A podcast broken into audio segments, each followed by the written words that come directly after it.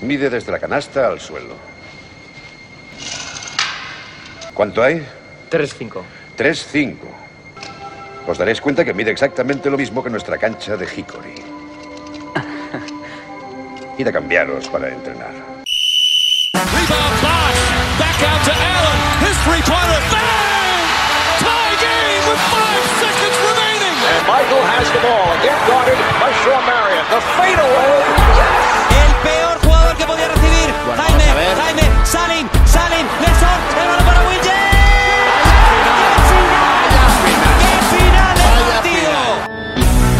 Hola, bienvenidos a Zona 305. Soy David de Favoro y como siempre me acompañan Sergio Pérez, Hola, ¿qué tal? Alberto Rodríguez, ¿Qué pasa, chicos? Jacobo Fernández Pacheco Hola David, hola a todos. y Bienve Fajardo. Hola, ¿qué pasa?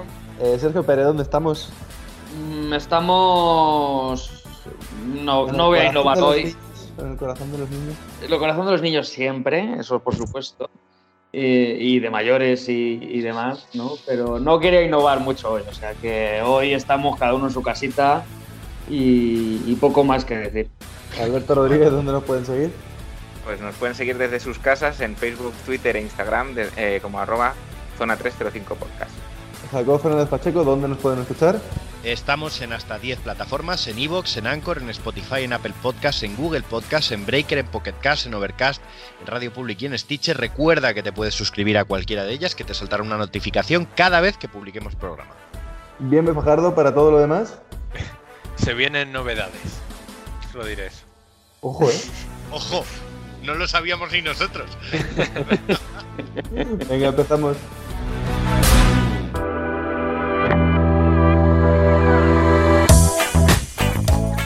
Aunque ya se haya jugado un partido, pues igual que la semana pasada hicimos previa de conferencia este, creo que hoy vale la pena que nos detengamos un poco a hablar de la conferencia oeste. Eh, ha habido sorpresa, no en las gaunas, sino en Los Ángeles, o en este caso en Orlando, eh, de Denver Nuggets, que tienen eh, los cojones del tamaño de cabeza de muchachos, han remontado sendos 3 a 1, esta vez contra los favoritos Los Ángeles Clippers, y se han colocado en una final de conferencia que, si nos lo hubiesen dicho a principio de playoff, tal vez no nos hubiese sorprendido tanto, teniendo en cuenta que terceros de conferencia y el año pasado estuvieron a un partido de llegar a final de conferencia, pero la manera en la que se ha dado sí que es muy sorprendente, ¿no? Con esa resiliencia que está un poco marcando el camino en playoff de los Nuggets. Entonces, eh, pues abro un poquito para que me comentéis vosotros qué sensaciones tenéis de este emparejamiento y si os queréis centrar en un equipo o en otro, hablar un poco de los dos, lo dejo un poco a vuestra decisión. Sergio Pérez.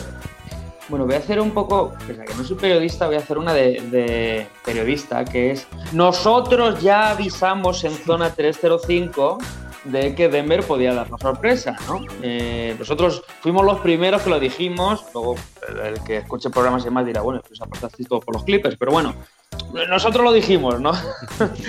Entonces, bueno, está, a ver, se ha dicho muchas cosas durante los últimos días.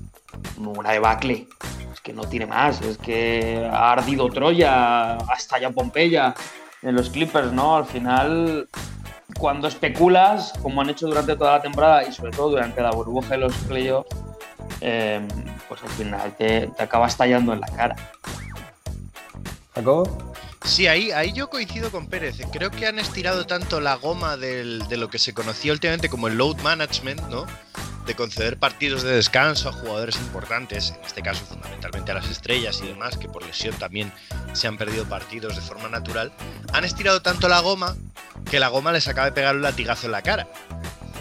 Eh, y yo creo que también, obviamente, eh, hay que alabar el esfuerzo que ha hecho Denver Nuggets, que ha luchado contra viento y marea para cerrarse al puesto que yo creo que ellos como equipo están convencidos que se merecían, o sea, estar en las finales de conferencia, quizá llegar a las finales NBA. No creo que los Lakers les intimiden. Lo que sí creo es que va a ser menos lustrosa esta final del oeste de lo que podríamos esperar debido al cansancio acumulado, que aunque no tienen que viajar, jo, es que se han. se han comido 14 partidos, ¿eh?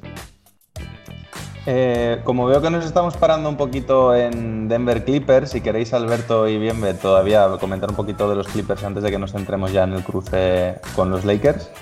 ¿Qué os ha Yo es que parecido si, me- si metes a comentar Clippers voy a ir a por una cabeza y no quiero entrar a eso, ¿vale? Entonces, Solo una.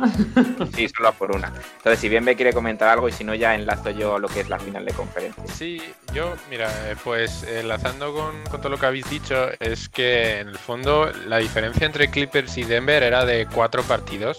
Si no me equivoco, tenía cuatro derrotas más Denver.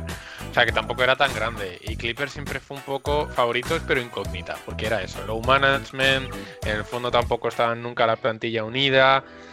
Y, la función de Denver era muy clara, era que Jokic y Murray metieran 30 puntos. Y lo han conseguido. Prácticamente en todos los partidos en los que han ganado. ¿Qué está ocurriendo? Pues que no conseguían pararlos. Y ahora Lakers, para pasar un poco eso, eh, hemos visto que, bueno, pues que a Jokic primero le han sacado por faltas, les han limitado a 20 puntos, que yo creo que era la función que tenían, era, mira, eh, Jokic y Murray van a meter mínimo 20, pero que se queden ahí. Y ha funcionado. Entonces, criticar un poco la gestión de Clippers, que, que no han sabido plantearse los partidos eh, finales, sobre todo. Eh, era muy fácil, literalmente, era parar a estos dos hombres. Y no lo han conseguido. Y no será por recursos que tienen. Alberto. Bueno, yo voy a entrar ya directamente a la final de conferencia. Eh, creo que Lakers tiene que temer que, que la eliminatoria vaya 3-1, eso para empezar, dadas las circunstancias, porque eh, se puede venir otra remontada. Eh, ¿Qué decir? Mm, yo creo que hay que decir que aquí no sé si nos hemos hecho un poco más de los Nuggets, pero sí desde luego de Murray y de Jokic, porque mm, No, Pérez y yo llevamos hablando de Murray ya unas cuantas semanas, por no decir meses. ¿eh? No, no, pero me refiero mm, que, que ya no es tanto de los Nuggets, sino de, de lo que están haciendo esta pareja de jugadores. Y sinceramente, pues volvemos a lo mismo que pasó eh, del cansancio, ¿no? Quizá este primer partido lo han perdido por esa fatiga, ese cansancio. Mm, Yo creo que va a ser una serie muy entretenida. No sé si será otro 4-3 con remontada de 3-1, por supuesto. Eh, favoritos siguen siendo los Lakers, pero sin desmerecer para nada a los Nuggets. Eh, yo creo que ahora lo que tiene que hacer Mike Malone es darle la vuelta a la situación. Ellos tenían muy claro el plan, que lo ha explicado muy bien Bienve. Van a meter 20 puntos, pero que se queden ahí. Ahora tienen que hacer algo los Nuggets para reconducir este principio de serie de finales de conferencia. Bueno, voy a recoger un poco lo que ha dicho Alberto. Sí que es verdad, a ver, creo que un 3-1 a LeBron James no se lo remontas, si se diese el caso. Creo que un partido lo rasca él solo. Pero bueno, en cualquier caso, eh, no hay que dar por muertos a los Nuggets en ningún momento. Mm, creo que va a ser una serie bonita, van a pelear muchísimo. Lo que sí que es verdad, sin entrar tanto en eh, cómo lleguen de físico y todo eso, creo que hay una diferencia principal en este cruce para Nuggets y es que los Lakers tienen una plantilla bastante más adecuada para parar el juego de los Nuggets. Tienen cuerpos que echarle a Jokic. eh, en el primer partido ya se ha visto cómo Howard ha jugado muy bien, además un Howard que llega muy bien físicamente porque se ha tirado una serie entera descansando. Entonces eh, llega en muy buena forma. Y a Jokic, si hay un tipo de defensor que le molesta, son precisamente esos tíos físicos que le están metiendo mucho cuerpo, a los que no puede desplazar él. Entonces, por ese lado ya tienen un problema. Eh, batería de defensores exteriores que echarle a Murray, los Lakers tienen bastante. ¿Por dónde tienen para meter mano los Nuggets? Creo que tienen una plantilla mucho más profunda. Entonces sí que es verdad que con las segundas líneas y si los jugadores como pueden ser Michael Porter Jr., como Gary Harris, como Monte Morris, esta gente eh, consigue mejorar un poquito sus números, creo que por ahí pasan gran parte de las opciones de los Denver Nuggets. Puede ser. eh, Yo no, no coincido en lo de que tiene una plantilla más profunda. Porque además, bueno, no lo sé, yo creo que los Lakers sí que están usando más fondo de armario efectivo. Pero las segundas líneas de Lakers son mucho más inconsistentes. Yo creo que no, es, eh, todo lo contrario, están demostrando ser una consistencia tremenda. Rondo, Marquis Morris, Dwight Howard, no, so- no es una consistencia de meter eh, todas las canastas, pero casi. Marquis Morris está que no falla un triple. Sí, no te, no, te, no te digo que no sea cierto que en playoff están rindiendo todos muy bien. La duda que queda es que hemos visto en temporada regular que han tenido partidos muy buenos y partidos muy malos. Si son capaces de mantener ese nivel todos los playoffs, va a ser muy complicado toserle a los Lakers. Pero las derrotas de Lakers han solido venir por eh, nadie mete los tiros abiertos, los porcentajes de tres siguen siendo un poquito flojos y dependen de las ventajas que creen LeBron y Anthony Davis. Si Sí, los sí. otros jugadores no son capaces de, de aprovecharlas, van a tener un problema. Sí, en eso coincido. Es cierto que eh, el tiro exterior es fundamental y están muy acertados. Oh, hombre, el otro día hasta Rondo metió triples. Creo que con eso ya lo hemos dicho todo, ¿no? Pero veo bastantes intratables a, a los Lakers, vamos. Y vosotros que no hay que dar por muertos a Denver, obviamente. Pero Denver ha llegado con valentía, Denver ha llegado con honor y Denver va a perder. Con honor, pero perderá. Sí, Y sí. que no. eh, se ha visto mucho en el primer partido de que eh, la presencia de Davis se les está haciendo muy difícil. No, no llegan a defenderle en ningún momento cómodamente. O sea, no, no vi muchas jugadas de las canastas de Davis en que se le viera realmente incómodo atacando. Y, y luego encima si te aparece gente como Howard, que es cierto que ha tenido mucho tiempo para descansar, que le ha venido genial, porque ni un minuto contra Houston, prácticamente, le ha venido estupendo. Y incluso a Magui igual los últimos partidos. Ha llegado mucho más sano para correr, para defender, para aguantar. Pues no metió ni un punto Magui, no metió ni una. Jugó muy Pero poco. ahí- ¿eh? Creo que se había lesionado. Jugó los primeros 8 minutos, 9 minutos y luego ya no salió hasta minutos de la basura. eh, Vogel le dio todos sus números a Howard, o sea, todos sus minutos a Howard. Trae- Pero porque muy bien. Rondo también ha sabido leer también muy bien el juego en todo el, pa- en todo el partido. Esperemos que no se lesione, pero ya sabemos la mala suerte que tiene en playoffs este hombre. Y si se mantiene sano va a ser vital. Eh, eh, aunque salga desde el banquillo, es clave para el quinteto de Lakers, eh, Rondo. Si la No leyenda de Playoff en- Rondo se acrecenta, ¿eh? Sí, sí, vaya partidazos está haciendo, es que me está encantando. Y luego Caruso está aportando buenos minutos, Kentavius también, Morris. Los, todos, toda la rotación de Lakers está, haciendo, está cumpliendo con su papel, que es lo que se esperaba de ellos. Y una, una de las partes más importantes también es el liderazgo de, de LeBron, que está aportando de todo un poco y que luego Davis está finísimo. Es que está promediando fácil, yo creo que 28 puntos en estos playoffs. Perdón, Alberto, que te he cortado, que justo que ibas a hablar. Eh, no, simplemente que si no os parece que, que está habiendo una, una tendencia a que uno de los finalistas de conferencia de- del oeste eh, llegue, pero luego, bueno, pues, como pasó el año pasado con Portland, quiero decir, ¿no? Que estamos diciendo... Hombre, llevamos que- un partido, ¿eh? No vendamos la piel de Denver. no, no, no, no, pero me refiero, la realidad es que se ve muy favoritos a pesar de no dar por muertos a los Lakers. O sea, si, Sí, si se pero, no, refiero- no podemos hablar de tendencia hasta que nos acabe la serie, yo creo. Es Lo sé, lo sé, pero, pero me refiero que, que se hablaba de una serie muy, digamos, eh, peleada si hubiese sido un Lakers Clippers y no es la misma sensación en un Lakers Denver, a pesar de que Denver yo creo que tiene más maneras de contrarrestar a los Lakers. No sé si me entendéis a lo que me refiero. Sí, pero a lo que yo voy es que también se hablaba de que probablemente iba a ser más igualada Lakers Rockets que Denver eh, mm, Clippers y luego ha pasado lo que ha pasado. Entonces, mm, después de un partido yo no, yo no abriría ese melón ni mucho menos. No, y lo que decía Pérez, como acaben 3-1, ojo, ¿eh? Que No, también es no. cierto que remontar a LeBron 3-1 es complicado, pero yo me asustaría un poco, diría, cuidado, ¿eh? No, y el año pasado lo de, lo de Portland fue eh, milagro y medio. O sea, no es comparable. Yo creo que este es más equipo. Eh, Jacobo, Bueno, yo lo, yo lo que quería decir es que algo que ya comentamos David y yo hace, hace un par de programas es que eh, lo bueno de esta burbuja es que a equipos más veteranos como Lakers les ha venido muy bien el no tener que viajar y sobre todo yo creo estar pensando continuamente en baloncesto. Y, y yo veo muy difícil, aunque es verdad que no hay que dar por muerto a Denver, que ahora que los veteranos de Lakers han olido la sangre, no, no se van a andar con tonterías. No creo que, que precisamente a Lebron le vayan a remontar un 3-1, como, como dice el dicho, ¿no? No le vas a enseñar a papá a follar. Eh, pero Primera vez que escucho el dicho, ¿sabes? Sí, sí, yo también, pero me, me lo apunto. forma de decirlo, no le vas a enseñar a tu padre a hacer hijos. Ah, vale. Luego ya. es tú el que se queja del explicit. ¿eh? No, yo ya sigo la tendencia. Pero eso, yo creo que la veteranía de Lakers. Claro, la un segunda factor- versión es el dicho, la primera es la que dice Jacobo los fines de semana en los baños de Atocha.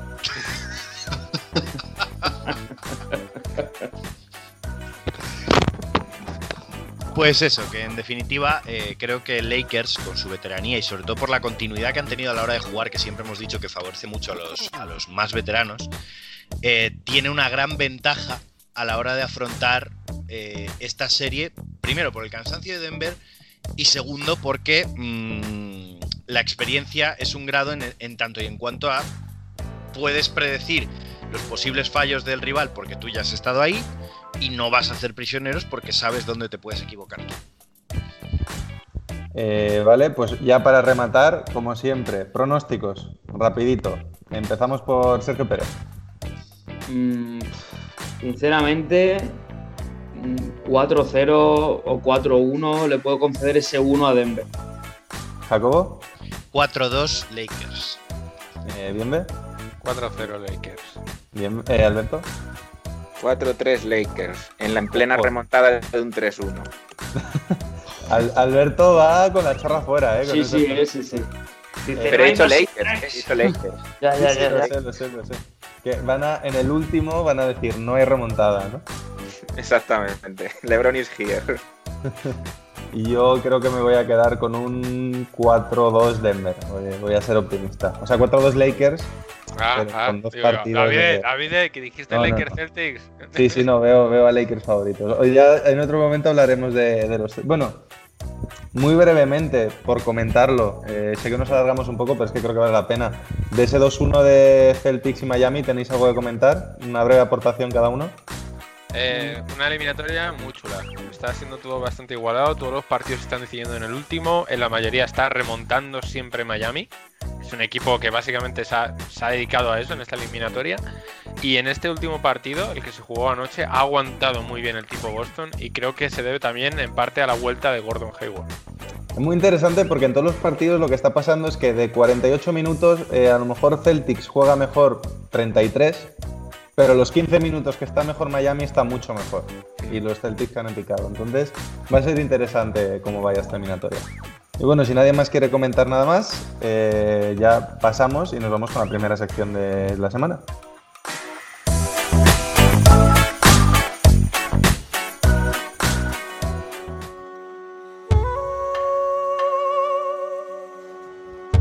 Sección que hoy viene de la mano de Jacobo. Sí, y volvemos a hablar de ligas del mundo. Esa maravillosa experiencia que nunca sabemos cuándo nos puede tocar jugar o entrenar en una de estas ligas, porque todo es posible en estos rincones del mundo de los que hablo. Pero hoy hablo de un rincón bastante cercano. Vamos a hablar de la Ligat Hall de baloncesto. Para el que no lo sepa, ¿vale? Eh, Ligat Hall significa Superliga en hebreo. Así que vamos a hablar de la Liga Israelí o de la Israeli Basketball Super League, que es la máxima competición del baloncesto en Israel. Actualmente se la conoce como la Liga Winner por motivos de, patrocinio, ¿vale? Eh, y existe desde 1954 y se ha disputado ininterrumpidamente, ojo que estamos hablando de Israel, todos los años excepto en la temporada 55-56 que se suspendió por la guerra del Sinaí. Cosas de israelíes, ¿vale? Eh, se trata de una liga con un formato muy típico, ¿vale? Que se decide en unos playoffs desde 1982 y, y con un formato de Final Four, ¿vale? Eh, es un poco híbrido entre todos los sistemas de competición que hemos conocido en el baloncesto hasta ahora. Es una liga que consta de 12 equipos que juegan ida y vuelta, hasta aquí lo conocemos todos perfectamente, un partido en casa, otro fuera, y al final una vez se produce esta, podríamos decir, mmm, liga regular, ¿vale? Se producen dos fases de grupos, ¿vale? Los equipos se dividen entre los seis primeros clasificados y los últimos seis clasificados. Los dos los equipos de cada grupo juegan unos contra otros una única vez, ¿vale? Solo hay un partido en el que creo que por calendario se decide quién juega de local y quién de visitante. Eh, y todos los equipos del grupo de cabeza se clasifican para playoff en el orden en el que queden en ese grupo final. Y los dos mejores del grupo inferior se clasifican para playoffs, que son en primera ronda al mejor de cinco partidos, ¿vale? los ganadores de los cuartos de, fi- de final juegan unas semifinales a cinco partidos y los dos vencedores juegan una final al mejor de dos partidos. ¿Nos ha quedado claro? ¿Más o menos? Al, al mejor de dos. O sea, y mejor de dos partidos, ida y vuelta. Y, se decide por haberás. Se decide por haberás, efectivamente. ¿Qué hay cosas interesantes de la, de la liga israelí? Vale, de los 15 o 16, espera que cuente, 15 equipos que han disputado eh, la liga en su historia, ¿vale? Todos han estado al menos una vez en la final, lo cual está bien, teniendo en cuenta que son 70 años de historia. Pero eso sí, los títulos no están tan repartidos porque el Maccabi de Tel Aviv ha ganado la liga 54 veces Por lo que sea, ¿no? por lo que sea, por lo que sea. Otros campeones destacables, el Hapoel de Tel Aviv, el Hapoel de Jerusalén y el Maccabi Haifa, que solo tiene una liga, pero no fue hace demasiado. Vale. Eh, ¿Cuántos equipos de los 12 que la componen actualmente han sido campeones? Bueno, tenemos por ejemplo el Hapo... eh, vais a ver que hay mucho Hapoel, ¿vale? Eh, básicamente se reparten entre eh, Jerusalén, Tel Aviv y el resto, mm, poblaciones muy pequeñitas de Israel. Eh, también hay mucho Maccabi, el Maccabi Asdod, de ahí que muchas veces cuando veamos la Euroliga nos, nos hagamos líos, ¿vale?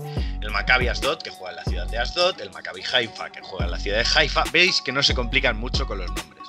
El Maccabi Rison Lesión, que juega en el Rison Lesión, y el Maccabi de Tel Aviv, que juega en Tel Aviv. Y luego tenemos En el Rison Lesión jugó Hardaway, ¿no?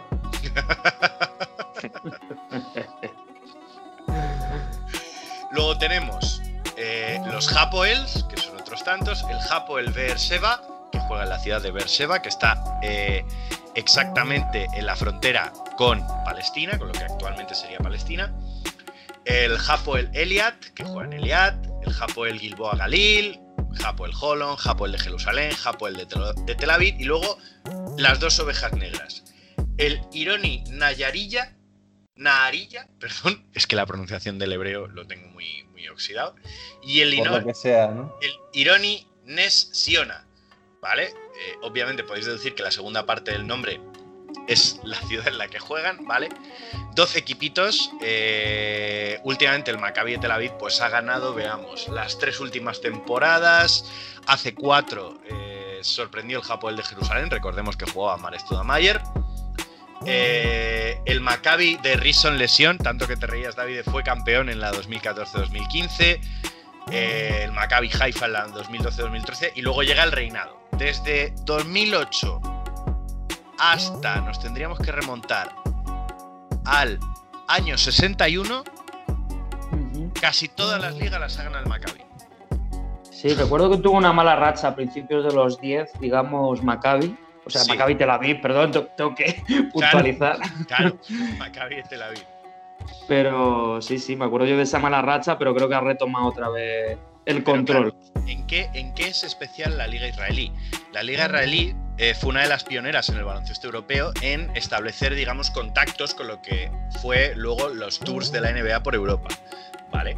En la disputa de amistosos entre, equipos de, ambas ligas. En los años 80 eh, era muy frecuente que a Israel viajasen pues, los Suns, los Cavaliers, tampoco grandes franquicias de, la- NBA, pero sí es cierto que hacían pequeñas giras.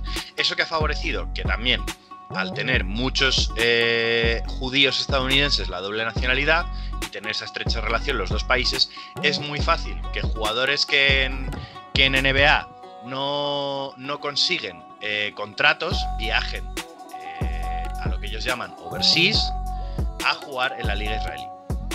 Eh, en octubre de 2005, fecha histórica, el Maccabi de Tel Aviv derrotó a los Toronto Raptors, que recordará Pérez con su, su máquina del tiempo algún día. Eh, 105 a 103, un resultado lamentable para un equipo NBA en Europa, que fue la primera victoria de un equipo europeo en su cancha contra un equipo americano. Y aparte, varios jugadores israelíes, como sabemos, han sido seleccionados para el draft de la NBA. Los más famosos quizá, Omri Caspi y Gal Mekel, aunque Gal Mekel no tuvo tanta carrera en la NBA, sí que es cierto que Omri Caspi se hizo un pequeño nombre. Y básicamente esta sería la liga. La liga de Israel, una liga muy pequeña, pero bueno, relativamente competitiva. Sí que es cierto que aunque el Maccabi de Tel Aviv se ha hecho muchas veces con el título, eh, los finalistas han ido cambiando, no siempre juegan, no puede ser como aquí un Madrid, un Barça, que son los equipos más fuertes y siempre juegan la final, sino que, pues bueno, competitiva si nos olvidamos de el gran campeón. Y esa sería básicamente la, Liga Israelí. Una liga interesante porque siempre salen buenos jugadores eh, internacionales para equipos europeos de esta liga. Eh, recordemos que sus contratos son bastante generosos. Y yo creo que está bien echarle un vistacillo. Me ha sorprendido Jacobo. Eh, ahora justo que has hablado de grandes jugadores, que no hayas nombrado al, al que a mí me parece un jugadorazo que es de eh, Abdilla. Joder, no está puesto, macho. Va a ser top 5 del draft este año. Hombre, claro, pero del draft de este año. Ya, ya, bueno, pero que, que, que, me ha sorprendido porque yo creo que va a ser el gran jugador israelí bueno, los sí, próximos podemos, 15 podemos años. Aventurar, podemos aventurar mucho, pero los jugadores israelíes también es cierto que se han caracterizado por. Uh, quizá. Um, se ha proyectado mucho sobre ellos y luego no han alcanzado um, el potencial esperado. Esta vez yo creo que sí que va a alcanzarlo. Ya ha sido MVP este año de la liga israelí con 20 años y es un jugador que a mí me gusta mucho. ¿eh? Me animo a la gente a verle. Siendo, tu techo Omri Caspi, creo que es relativamente fácil. Sí, ¿no? Es fácil superarlo. en ese sentido. Sí, sí, sí, sí, sí. Pues nada, muchas gracias Jacobo. Antes de Nada. que Pérez suelte una barbaridad hablando de Omri Caspi. a mandar. Y nos vamos con la primera pista del jugador misterioso.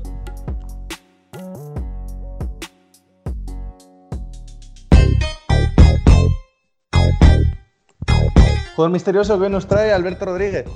Bueno, creo que hoy el jugador misterioso es sencillito, ¿vale? Eh, pero os lo voy a contar un poquito a nivel, como si fuera una pequeña historia, ¿vale? Entonces, la primera pista es que nuestro jugador misterioso es procedente de la capital de Estados Unidos. Pasó todo su periodo universitario en la Universidad de Maryland y tras este periodo se presentó al draft de la NBA, siendo seleccionado en el puesto número 42 por los Minnesota Timberwolves. Mucha información. No tengo ni idea de quién es todavía. Síguenos en redes. Estamos en Twitter e Instagram como arroba zona 305 podcast. Zona 305. Únete al equipo.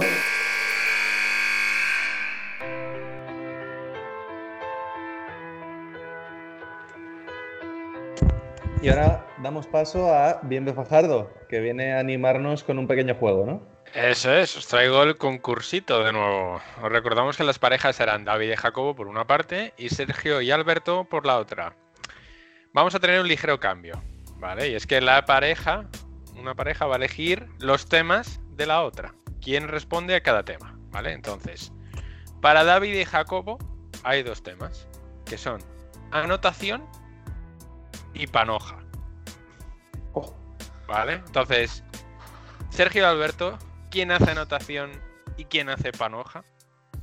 Uf, no lo sé, Alberto. Yo, creo que panoja para David y anotación para Jacobo, a lo mejor. Yo creo que sí. Yo creo que ah, yo conociendo a Jacobo y lo que le gusta manejar dinero en general, lleva peor lo de lo de la anotación. Yo creo que sí. Yo creo que nos vamos a. Bien, ve, presentador. Elegimos la opción Jacobo anotación y David, David de Panoja. panoja. De acuerdo. De acuerdo. Pues David y Jacobo. Los temas para Sergio y Alberto son lesiones y playoffs. ¿Cuál de cada uno va a elegir? Mm, a ver, yo, Pérez es una puta enciclopedia, con lo cual playoffs yo lo descartaría. yo pienso que le daría las lesiones a Pérez y los playoffs a Alberto, sí. Si estás de acuerdo, me, me Yo, quedo. yo estoy, yo estoy muy de acuerdo. O sea, ¿Confirmamos? Confirmamos. Confirmamos. Pues fíjate que en ningún, momento, en ningún momento hemos hablado de las debilidades de Alberto, solo de las virtudes de Pérez. Es que Pérez en este tipo de concursos promete el cabrón, la verdad. Bueno, y que Alberto va mucho al fisio, eh, cuidado. También, también, es verdad. De acuerdo, pues vamos a empezar con la pareja número uno. Vamos a empezar con Jacobo. Recordamos que el tema es anotación. Y ahí va la primera pregunta. Verás. ¿Cuál de estos jugadores ha anotado 50 o más puntos en algún partido de playoffs durante su carrera? Espera, espera, ¿solo hay uno? Sí, son. A. Dirk Nowitzki. B. Tim Duncan. C. Tracy McGrady. O D. Carmelo 50. 50 o más. 50 o más.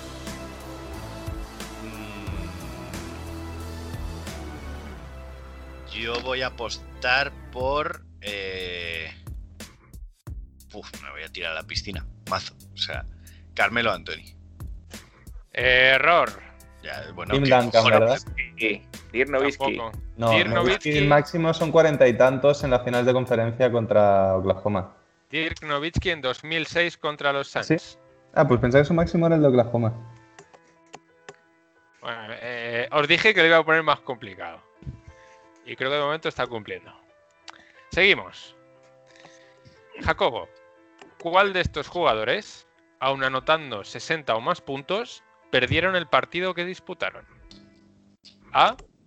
Clay Thompson. B. James Harden. C. Damian Lillard. O D. Gilbert Arenas. Mm. Estoy dudando entre Lillard y Harden. Porque no recuerdo haber visto 60 puntos de Gilbert Arenas en mi vida. Eh, antes de que formulases las opciones iba a decir Zach Randolph. Eh, no sé, es que no lo sé, no tengo ni idea. Eh, voy a decir... eh, eh, James Harden. Error de nuevo. Fue Damian Lillard anotando 60 puntos contra los Nets el año pasado. Podía ser. Tercera y última pregunta. Me está gustando que las estás fallando porque eso significa que me lo he currado. Y que no estoy haciendo trampas. Joder, También, también. también. Joder, eso se presupone, ¿sabes? Presupones demasiado. Tercera pregunta, Jacobo. ¿Cuál de estos jugadores, desde la temporada 2000-2001, tiene más partidos con 50 o más puntos anotados? A. Derrick Rose. B. Kevin Love. C. Deron Williams. O D. Jimmy Butler. Con 50 o más. Sí. Derrick Rose. Error. No, solo tiene uno. Deron Williams. También error. Uy. Venga, queda- bueno, ya ha fallado, pero a ver, ¿quién lo adivina? Eh, ¿Quiénes serán? No, Jimmy ¿Cuáles Butler. quedaban? ¿Os quedan Jimmy Butler o Kevin Love? Ah, bueno, claro, Kevin Love en Minnesota alguno tendría de 50. No, no, no, yo creo que es Jimmy Butler, ¿eh? Es Jimmy Butler, pero porque tiene uno más que el resto. Todos tienen un Bueno, partido, Joder. un partido eh, anotado con 50 puntos o más. Y Jimmy Butler tiene dos. Fíjate, No fíjate si debió ser poco memorable alguno de esos partidos de Jimmy Butler. Seguramente fue en Chicago. O en Minnesota, que también le daba bastante a, a esto del tiro. Uf. Bueno, pues David, Solo sabía que Derrick Rose de esos tenía un partido de 50 puntos. Bueno, sin presión, David, ¿eh? Pasado, ¿no? David, está en ti, ¿eh? Todo esto. Madre mía. Vamos con la panoja. A ver. Pregunta número uno, David. ¿Cuál de estos jugadores ha llegado a cobrar más de 15 millones de dólares por temporada en algún momento de su carrera? A. Timofey Mozgov. B. Ian Mahimi. C. Kent Bazemore. O D. Todos ellos. Uf. Ah, Tenía claro, tenía claro a Mosgov. Ahora ya con la última. eh, ¿Los tres? ¿Confirmamos? Sí. Correcto. Mozgov cobró 16 millones en Lakers, Miami también 16 millones en Wizards y Bazemore 17,5 en Atlanta. Me sonaban los 17 de Bazemore. Cuando me has dicho los tres, digo, hostia, no va a ser verdad que van a ser los tres. El, de- el que no tenía ni puta era Mahirmi. Sí que Mahirmi no sabía yo que atracado Washington- de tal manera a algún Washington se frotó las manos que dio gusto. Segunda pregunta. ¿Cuál de estos jugadores es el que más dinero ha ganado este año de contrato? A. Kevin Durant. B. Chris Paul. C. LeBron James o D. James Harden. Mm. LeBron seguro que no es. De contrato. Durant seguro tampoco. O sea, solo este año. Solo este año. James Harden.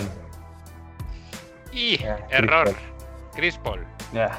Durant ha cobrado 38,2, Chris Paul 38,5, LeBron es el que menos ha cobrado de todos, que son Sí, están 30 ya, 37,4, sí. y James Harden 38,2, lo mismo que Durant. Última pregunta. ¿Cuál es el mejor cuál es el, el jugador mejor pagado de la historia de la NBA? A. Kobe Bryant, B. LeBron James, C. Kevin Garnett o D. Shaquille O'Neal. Eh, Garnett. Correcto. Garnett ha logrado la suma de 343 millones de dólares. El segundo mejor pagado es Kobe, luego va en, esta, en cuanto a cantidad LeBron James y por último Shaquille O'Neal. Así que bueno, 2 de 3. Ahí, ahí. Has estado con la del salario de, de este año y casi, Sí. casi. Tenía, tenía que haberme fiado de mi idea de el más veterano es el que más cobra, pero Como las preguntas de lesiones de Pérez sean todas de jugadores anteriores a los 80, me cabreo. Hostia, Alberto, Alberto, concentración, ¿eh? Pues mira, Concentración. vamos a empezar con Alberto. Vamos a dejar a Pérez al final. Alberto. Recuerdo tema, playoffs. Ok. Primera pregunta, Alberto. ¿Cuál de estos equipos ha tenido peor balance de temporada durante el año en el que se proclamaron campeones? A. Miami Heat de 2005-2006. B. Portland Trail Blazers de 1976 y 77. C. Golden State Warriors del 74 y 75. O D. Houston Rockets del 94-95. Mm. Estoy entre Miami y Houston. Yo te voy a decir Houston. ¿Confirmamos Houston? Confirmamos. Es correcto. Un balance de 47-35. Miami consiguió un 52-30. Sí, porque además me acuerdo que ese anillo no es que llegaran como favoritos. Precisamente. Segunda pregunta. ¿Quién tiene el récord de tiros libres intentados durante un partido de playoffs? A. Bill Russell. B. Shaquille O'Neal. C. Dwight Howard. O D. Will Chamberlain. Mm, No me lo voy a pensar mucho. Creo que es Dwight Howard con 37 tiros incluso. ¿Puede ser? ¿Firmamos con Howard? Sí. De acuerdo. Pues es error. Uy. Fue Shaquille O'Neal con 39. Uy. Pero muy cerquita estuvo Dwight Howard. Muy cerquita. Tercera y última pregunta, Alberto. Acá Wilt no se lo hacían porque tenían miedo de las represalias luego, ¿no? O de más de 100 puntos. Porque vamos. Confirmamos. Es que cuando tenía buen porcentaje Will, el partido ya era como nos vamos olvidando. Tercera y última pregunta, Alberto. ¿Qué jugador tiene el récord de más partidos disputados en playoffs? A. Robert Horry. B. Derek Fisher. C. Tim Duncan. O D. Karim Abdul-Jabbar.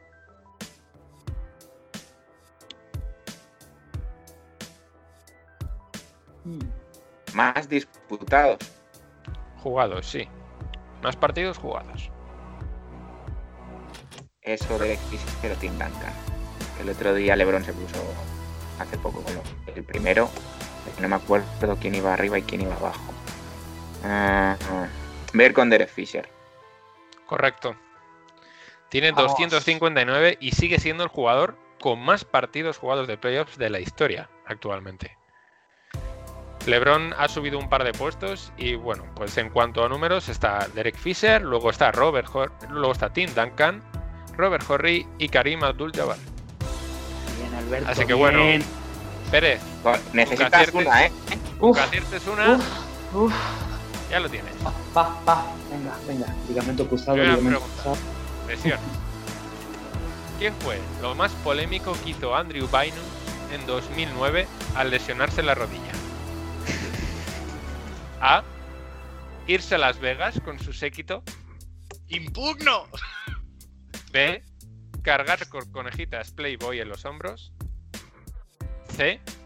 Meterse en una pelea con sus vecinos por llamarle paquete. O D. Jugar a los bolos. ¿Sabes qué pasa?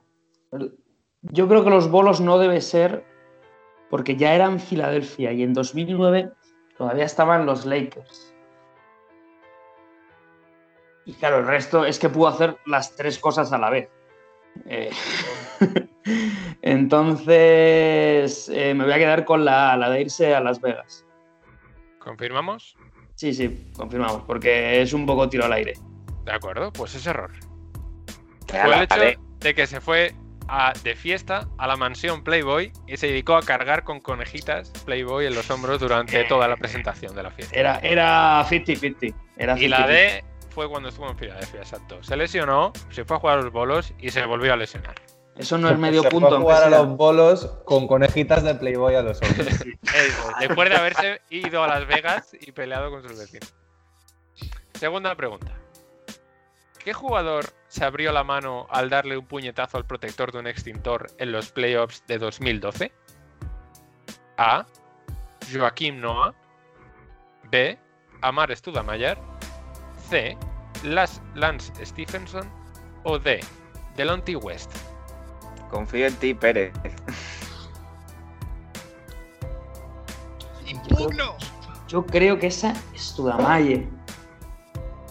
Pero dudo con Lance Stephenson. Qué, qué duda, qué diatriba. Eh, no, me quedo con Studamaye. Amar Studamaye, seguro, 100%. ¿Confirmamos? Confirmamos, confirmamos. Pues es correcto. A ver, yo Eh, también digo, eh, no me parece justo que el fan de los Knicks le pueda decir, confío en ti, Pérez.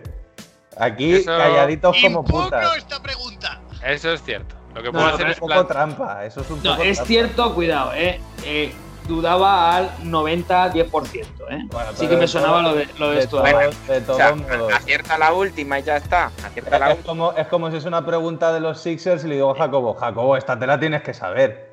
Ya, ya, ya. Eh, Tienes, tienes, Hacemos tienes una cosa. razón. Hacemos una cosa. Si acierta la última, Sí. La damos por acertada, ha ganado esta- y preparo otra pregunta para el final del programa, que no hay problema. Bueno, acierto o no, da si igual, queréis, da igual, le, le planteo. Se da por buena, se da por da buena. por Solo pido que a partir de ahora no haya injerencias externas. Lo que podemos hacer es que el que participa tiene el micro abierto durante la pregunta y el resto se mutea. ¿Os parece bien? Procedemos, procedemos a mutear. De acuerdo.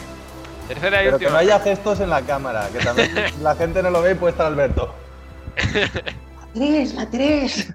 Ha, ha agitado efusivamente las manos Davide eh, para información de los oyentes. Continuamos, Sergio. Última pregunta. ¿Qué lesión de Joe Johnson en el segundo partido de semifinales de conferencia contra Dallas le costó a los Suns luchar por finales de conferencia contra San Antonio en 2004? A. Una fractura de la falange del pie, más en específico el dedo gordo. B. Fractura de dedo en la mano izquierda. C. Esguince de rodilla. O D. Fractura del hueso orbital del ojo.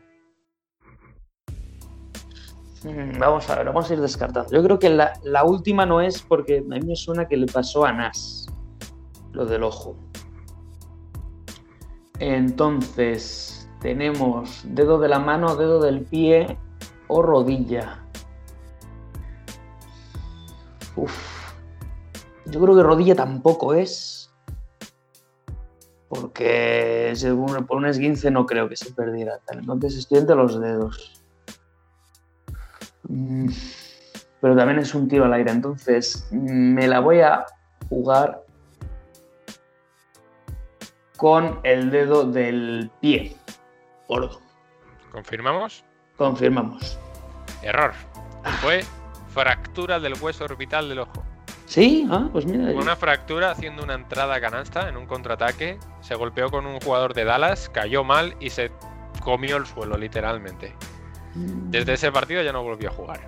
Y fue lo que le costó básicamente a Phoenix la eliminatoria contra San Antonio, que perdieron 4-2. Era su mejor tirador en aquel momento. Contra, contra Dallas. No, no, a Dallas les ganaron, pero luego perdieron contra San Antonio. Entonces me he hecho un lío. No sé, da igual. Vale, Llegó vale, a vale. jugar, ese fue, si no me equivoco, ese fue el último partido de eliminatoria en el que ganó Phoenix y fue el último partido de Joe Johnson. En, esos En playoffs. 2004. En 2004, eso es. Joe Johnson llegó a jugar los nu- nueve partidos de playoffs. Vale, vale, vale. San Antonio ya No sé, vale, yo tenía la idea del ojo por lo de, hombre, entiendo que todos os acordaréis de ese momento en el que Nash se estampa contra la valla, ¿no? Por eso creía que era trampa, pero vale. se rompió la nariz. Sí, Literal, se la sabía que se colocar. rompió algo y, y tal. Y pero bueno. volvió a colocar ahí, el, el- el muy, el muy cabrón. Bueno, Pero Jacobo, estamos en la pelea. Perdemos de uno hoy. No gracias Todavía a mí, seguimos en pero, la pelea. no gracias a mí, pero estamos en la pelea. Estáis ahí, estáis ahí. ¿Qué os ha parecido? Un poco más difícil, ¿no? ¿Era lo que esperabais? No, No, no, tan difícil. Yo creo, yo creo que deberías hacerlo más complicado a medida que avancemos. O sea, quiero decir, reglas más enrevesadas. Ya no solo tenemos que elegir los temas de, del rival, sino también descartar de los nuestros. Algo de eso. Sí, y, y ya no falta hacer ruido mientras tanto. así, Os hago preguntas que cambian cada 10 segundos. Son, hay Sí, nuevas sí. respuestas. ¿Qué jugador nacido antes Yo- de los yo creo que podría 70? estar bien que podamos responder sin opciones y Sí. que dé más puntos. Y si necesitas las opciones, pues ya que dé menos puntos. Es Creo que sería una variante buena. Bueno, en cualquier caso, muchas gracias, Bienve, por el A concurso. vosotros por participar. Y eh, cedo para- la palabra a Alberto para que nos dé la segunda pista al jugador misterioso.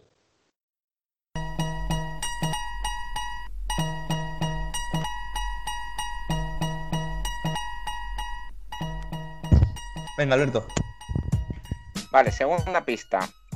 Después de ser drafteado en el puesto 42 por los Minnesota Timberwolves, sus derechos pasaron a los Orlando Magic. Pero su carrera se desarrolló en Italia y en España. Bien. Mm. Bueno, de momento seguimos sin, sin tener idea. Síguenos en redes.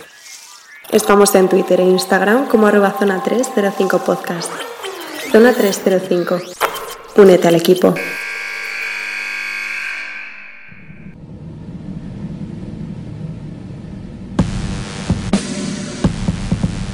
Y Pérez, para rematar, ¿de qué nos hablas hoy? Bueno, pues estamos en plenos playoffs, pero en este caso no vamos a hablar de los playoffs de la NBA, sino que vamos a hablar de los playoffs de la WNBA, que digamos que ahora empieza lo bueno, ¿no? Entonces vamos a hacer un pequeño repaso a lo que ha sido durante estos meses la temporada regular, una temporada regular muy acortada, 22 partidos, y cómo se han dado las primeras eliminatorias, ¿no? En este formato tan especial, podemos decirlo, ¿no? Porque yo no lo he visto en ningún tipo de liga. Eh, entonces, eh, vamos a hacer un pequeño resumen, lo dicho, de temporada regular. Eh, hemos tenido, para mi sorpresa, me gustaría que, que sí que alguien me comentase un poco esto. Las Vegas Aces, número uno, eh, mejor récord, todo hay que decirlo, empatado con las Storms, 18-4 pero me ha sorprendido mucho cómo Las Vegas ha conseguido arrebatar ese primer puesto a Seattle. Puestos a decirlo todo, eh, empatados sí, pero ganando la serie de temporada regular contra Seattle, ganándole los dos partidos. Esa es, por eso están números uno y en una hipotética final, bueno, todo esto es muy relativo, tendría ventaja de campo, pero, pero sorprendente porque Seattle ha estado dominando durante el 95% del, del tiempo la temporada regular. Bueno, de hecho, eh, Las Vegas se coloca primero en el último partido de temporada regular, ganándole el último partido a Seattle. También es cierto que si hay una temporada en la que eso da igual, es en esta, Es esta, precisamente. Que Seattle Es lo único que se juega es el orgullo en ese partido, porque sabemos que luego al final, si se llegan a cruzar, que todo parece indicar a priori que las dos grandes favoritas al título son estos dos equipos, realmente no les va a importar demasiado perder ese último partido, yo creo. Sí, porque además eh, así ya enlazo también un poco con el tema de los playoffs, las dos primeras clasificadas de toda la NBA, recordemos que son 12 equipos, quedan exentas de las dos primeras rondas, eh, entonces les daba un poco igual, ¿no? Quedar número uno, número dos. Pero bueno, lo dicho, tenemos a Seattle como número dos, para mí gran favorito, ya lo hablamos hace ya algún tiempo, hace unos meses. en el programa de que eran mm, seguramente junto a eso Aces y, Sparks las grandes favoritas y enlazo con las Sparks que quedaron terceras de conferencia Lynx, Minnesota Lynx, que para mí ha sido sorprendente, cuartas, quintas Phoenix Mercury, y todas ellas son de la conferencia oeste. Es curioso, ¿no? Que las cinco primeras y mejores, mm, mejores equipos de toda la temporada sean del oeste. Em, tenemos las sextas Sky, séptima Connecticut Suns y octava las Mystics. Eh, no voy a hacer toda la clasificación, lo único que comentar que, bueno, las New York Liberty, de, vamos a decirlo, de nuestro querido Alberto, eh, pues al igual que sus Knicks, eh, pues un récord de 2 bueno, que esperábamos que ahora Sabrina Ionescu revolucionase el asunto, ¿no? O sea... Sí, sí, como bien no, no olvidemos la lesión también de Sabrina Ionescu, que eso hay que tenerlo en cuenta, pero sí, desde luego, mm, la temporada de la revolución que se esperaba de Nueva York no, no ha sido así. Penalización por tanking. Es que al final es menos de un 10% de victoria. Pero bueno, eh, mm, vamos con un poquito lo, lo, que ha pasado en estos playoffs, ¿no? Que, que, lo que tenemos es unos enfrentamientos entre, dejarme ver un momento, darme un segundito, un segundito, un segundito. Eh, Suns, Connecticut Suns y Chicago Sky, para mí, sorpresa, eh, victoria de Connecticut, además fácil, bueno, voy a decirlo bien, Connecticut. Eh, Connecticut. Luego, victoria agónica de Phoenix Mercury contra las actuales campeones, eh, campeonas, las Mystics, con un, no sé si lo habéis visto, con un triple final buenísimo. Eh, eh, de la jugadora, no voy a mentir, no me acuerdo, sé que el pase lo da eh, Skylar Diggin Smith. Em, y luego. Hay, que, hay que remarcar un poco de ese partido que era una pelea entre dos equipos en situación desesperada a nivel de lesiones, Sí. eh, muchas bajas en las dos La partes. se llama Shea Petty. Sí, perfecto. Gracias, Jacobo. Las Mercury, no olvidemos que creo que el último partido de temporada regular lo juegan con, una rota- con siete jugadoras, con dos jugadoras Sí. en el banquillo. Sobre todo con, con Britney Greener lesionada, que no ha podido jugar prácticamente nada y es, es al final una jugadora di- diferencial, ¿no? Primera ronda que es a partido único, siempre ha sido así, entre quintas, octavas, quintas, octavas, en este caso Phoenix y Washington y sextas y séptimas, y una segunda ronda en la que ya metemos al tercer y cuarto clasificado, que también es a partido único, y en este caso sí que se ha dado la gran sorpresa, ¿no? Que es que las eh, Ángeles Sparks han perdido contra Connecticut.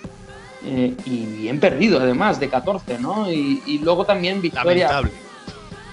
Ahora te dejo, ahora te doy paso, déjame que acabe un momento con, con- otro partido, que, que, que, bueno, tenemos a las Minnesota Lynx, en los principio favoritas, ganando de uno contra Phoenix, contra estas Phoenix que hemos dicho que iban cojas, las pobres, cuya, estrella es Diana Taurasi con 38 años, eh, ganando de uno también, eh, de manera también agónica, pero bueno, Jacobo, eh, Los Ángeles Sparks, eh, simplemente decirte que una defensa lamentable en el partido. Sobre todo creo que el, el juego, sí que es cierto que viendo los números dirías, no se puede culpar a Candance Parker por, porque hizo 22 puntos, 14 rebotes y creo que no sé si fueron 5 o 7 asistencias.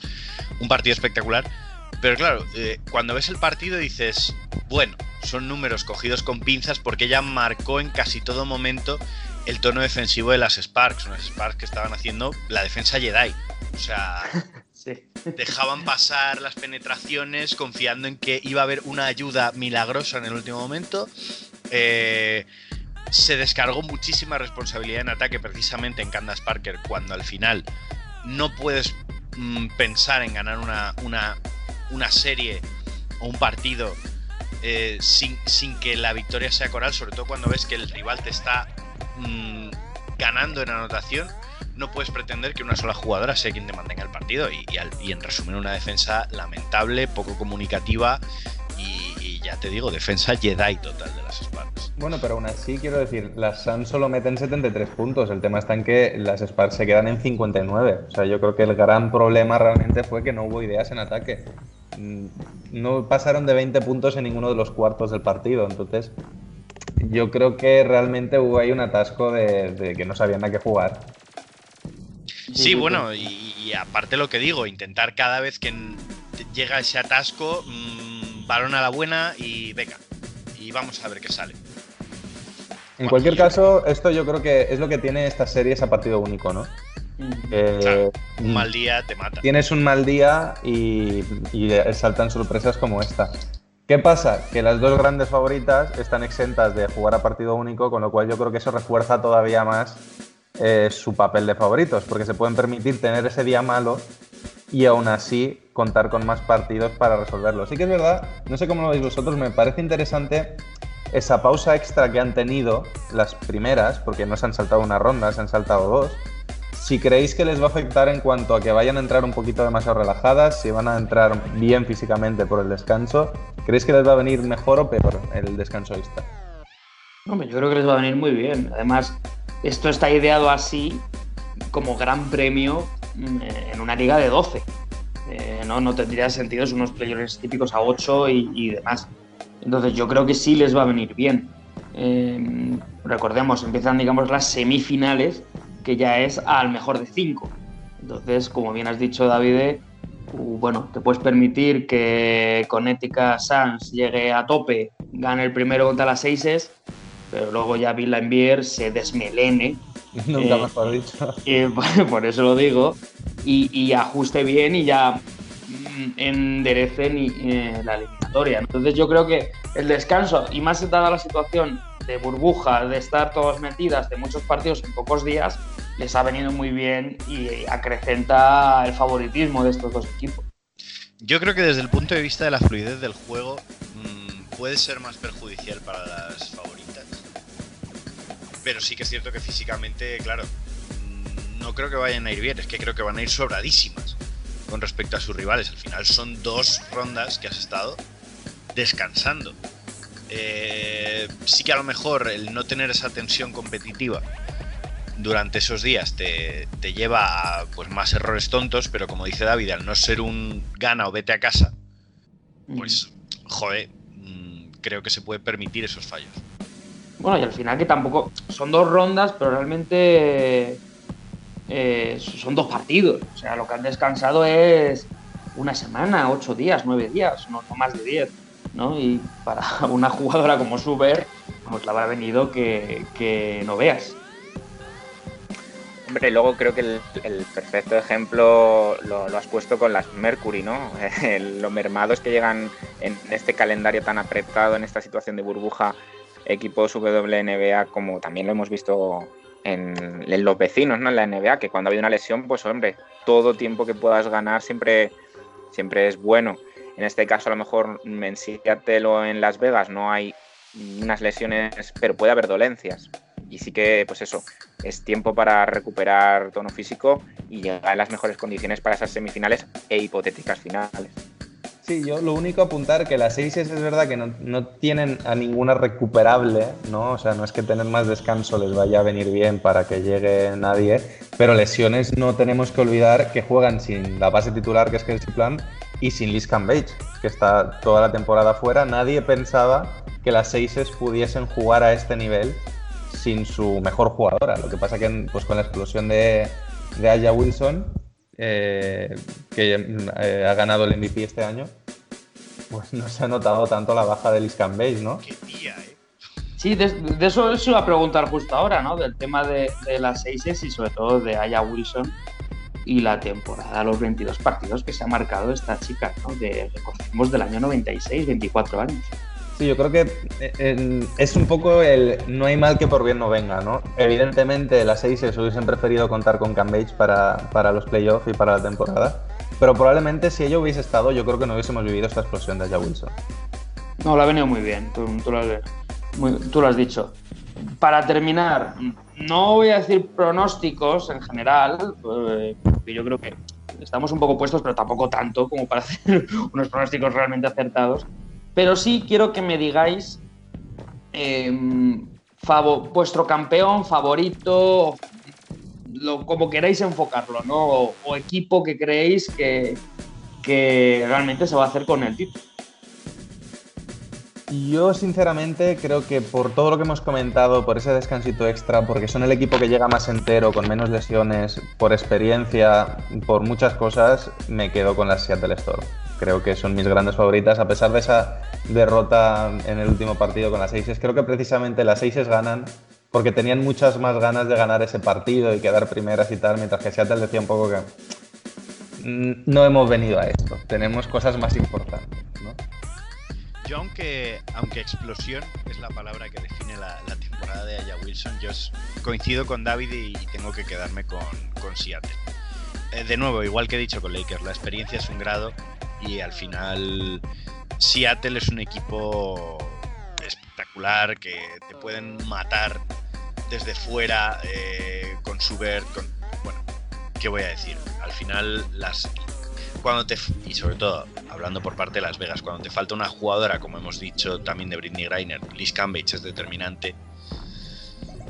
Llegas más cojito por mucha voluntad que tengas. Yo coincido con vosotros dos y en principio también para mí las favoritas son Seattle, pero es que no descarto a Las Vegas Aces, sobre todo pues no me va a servir de ejemplo ante Tocumpo, ¿no? Pero tienen al MVP de esta temporada, es un equipo del que no se espera nada y que venía por debajo del radar. Eh, veremos si la carrerilla que tienen no es más que no es, sobrada, digamos, para llegar hasta el título. Entonces, mm, no lo descarto, pero sí que es verdad que a nivel de, grupo, a nivel de plantilla, sí que mmm, parece más coherente que el favorito sea Seattle.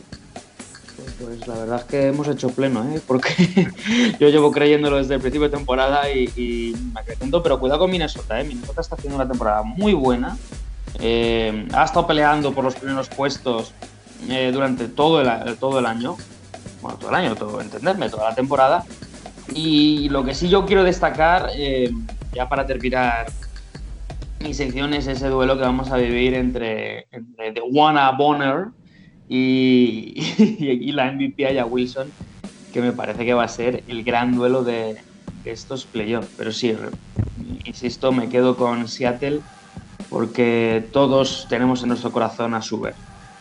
Eh, y con esto es todo, un poquito un repaso de la WNBA, ¿no? Que, que no solo te vivimos de los chicos, que, que, hay duelos muy interesantes y que ahora realmente empieza lo bueno en baloncesto femenino. En Estados Unidos, en Liga Andesa, pues por supuesto, ya tenemos empieza, no el inicio y claro. va a ser una temporada apasionante, seguro. Pues nada, muchas gracias Pérez, muchas gracias chicos y nos vamos con la última pista del jugador misterioso.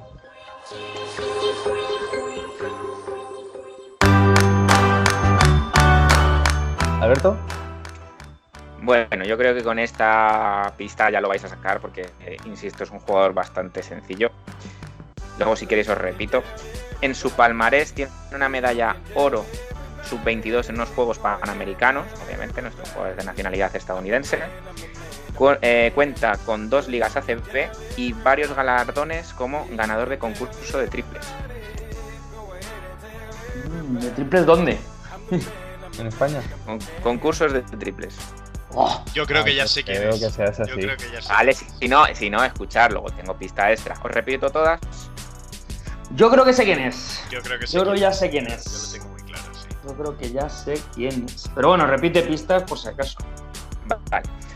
Eh, procedente de la capital de Estados Unidos, nuestro jugador misterioso pasó todo su periodo universitario en la Universidad de Maryland. Tras este periodo se presentó al draft de la NBA, siendo seleccionado en la posición 42 por los Minnesota Timberwolves. Sus, derechos pasaron a los Orlando Magic, pero su carrera se desarrolla en Italia y España. En su palmarés tiene una medalla de oro sub-22 en unos Juegos Panamericanos, dos ligas ACB y varios galardones como ganador del concurso de triples. Si queréis os doy la pista extra, si no lo tenéis claro.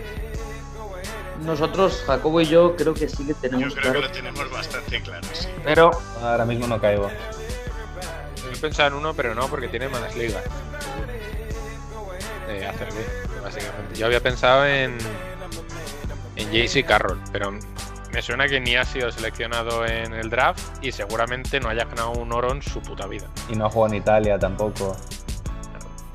Pues, y sobre todo ya no tiene na- nacionalidad de Azerbaiyán o de algún sitio así, ¿no? Azerbaiyán, sí. Pero bueno, da la pista, da la pista, Alberto. No, decidlo, si lo sabéis decirlo, no hace falta que dé la pista. Pues es. Sweet Lou. Sweet Lou, efectivamente. Luis Bullock. Luis Bullock. La pista extra era simplemente que es el MVP de la final de la ACB del año 2005. Y efectivamente, nuestro jugador misterioso es Luis Bullock. Ay, el bueno de Luis. Alright. Muy bien, muy bien, chicos. ¿Cómo se nota el madridismo ahí, eh? ¡A Madrid! un poco sí, hay que que sí. Pues nada, muchas gracias, Alberto. Y eh, rematamos ya con el top top.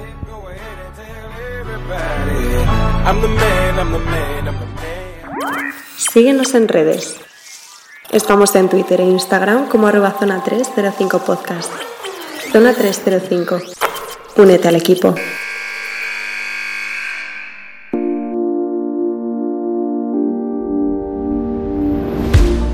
Que os pido que hoy vaya rapidito, chicos, que se nos ha quedado largo el programa. Le voy a dar paso a Alberto, ni os pregunto quién quiere ir antes, porque sé que Alberto tiene ahí algo que lleva queriendo decir, yo creo que años en este programa.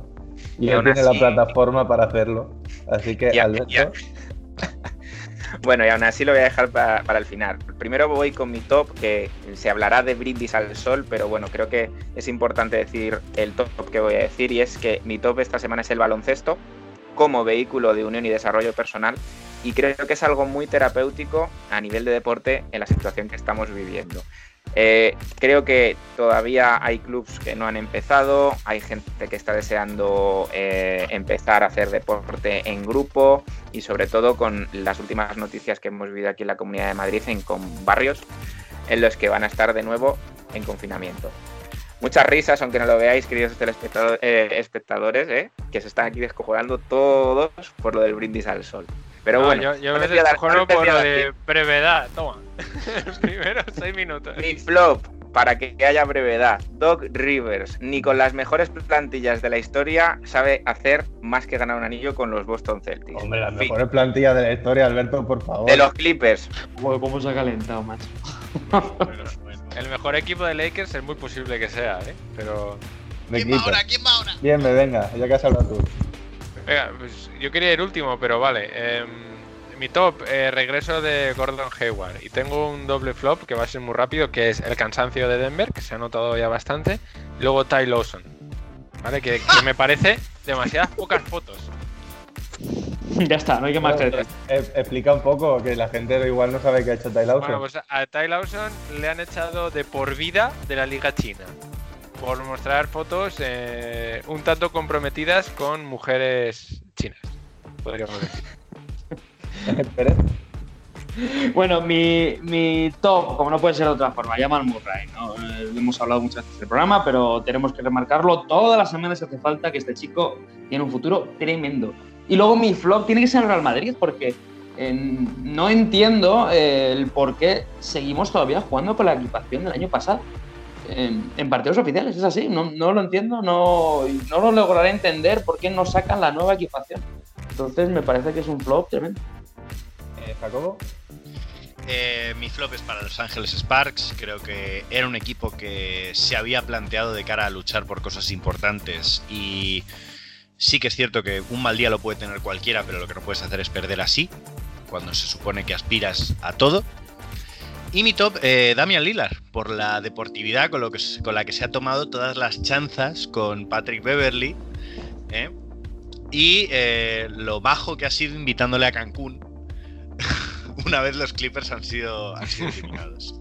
Sí, en general, el festival que se pegaron en Twitter, McCollum y Lilar, cuando echaron los Clippers, fue espectacular.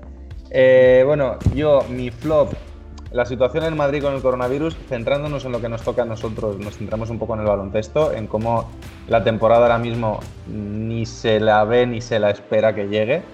Eh, esperemos que la situación se pueda normalizar un poco y el baloncesto pueda volver un poquito a nuestras vidas lo antes posible. Y por acabar eh, con una nota positiva, pues mi top tienen que ser sí o sí los Denver Nuggets. Primer equipo en la historia que remonta 2-3 a 1. Eh, lo hace además de una manera muy bonita, yo creo, echando un equipo todo talento y nada equipo. Y ellos siendo un equipo de talento, todo lo contrario, centrándose un poco en esa identidad de remar todos juntos, de pelearlo todo, de no rendirse en ningún momento, remontando todos los partidos de varios puntos. Entonces, mmm, creo que ha sido una serie que pasa la historia de los playoffs y a ver hasta dónde llegan estos Denver Nuggets. Y ya para terminar, Jacobo, que hoy el programa va, a quedar como dos programas juntos casi. Bueno, bueno, eso nunca se sabe. ¿eh? Eh, cuéntanos, ¿con qué, ¿con qué canción nos despedimos? Nos despedimos con una canción que se compuso, aunque se compuso en 1983 por Lionel Richie y fue número uno entonces. Esta vez nos vamos con una versión que hizo el cantante Benjamin Ingrosso en las sesiones de grabación de Spotify en Estocolmo. La canción se llama All Night Long, una canción de fiesta que anima a pasarlo bien y creo que esta versión casi supera a la original de Lionel Richie y ojo, que es raro que yo lo diga. Pues nada, con All Recordar, perdona, perdona jefe, recordar además que pueden escuchar todas las músicas que suenan en este programa en nuestra playlist, que solo hay que buscar Zona 305 Playlist, y ahí están todas las músicas que suenan en el programa. ¿Y, y dónde pueden escuchar el programa, Jacobo? No lo voy a repetir otra vez porque estamos en hasta 10 plataformas, una de ellas es Spotify. Ala, dicho esto, Pues nada, nos despedimos hasta la semana que viene. adiós. Adiós. Hasta luego.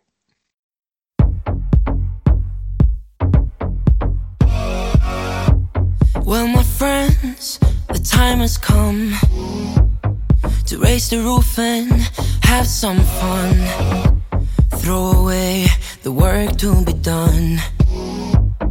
Let the music play on. Everybody sing and everybody dance. Lose yourself in wild romance. We're going to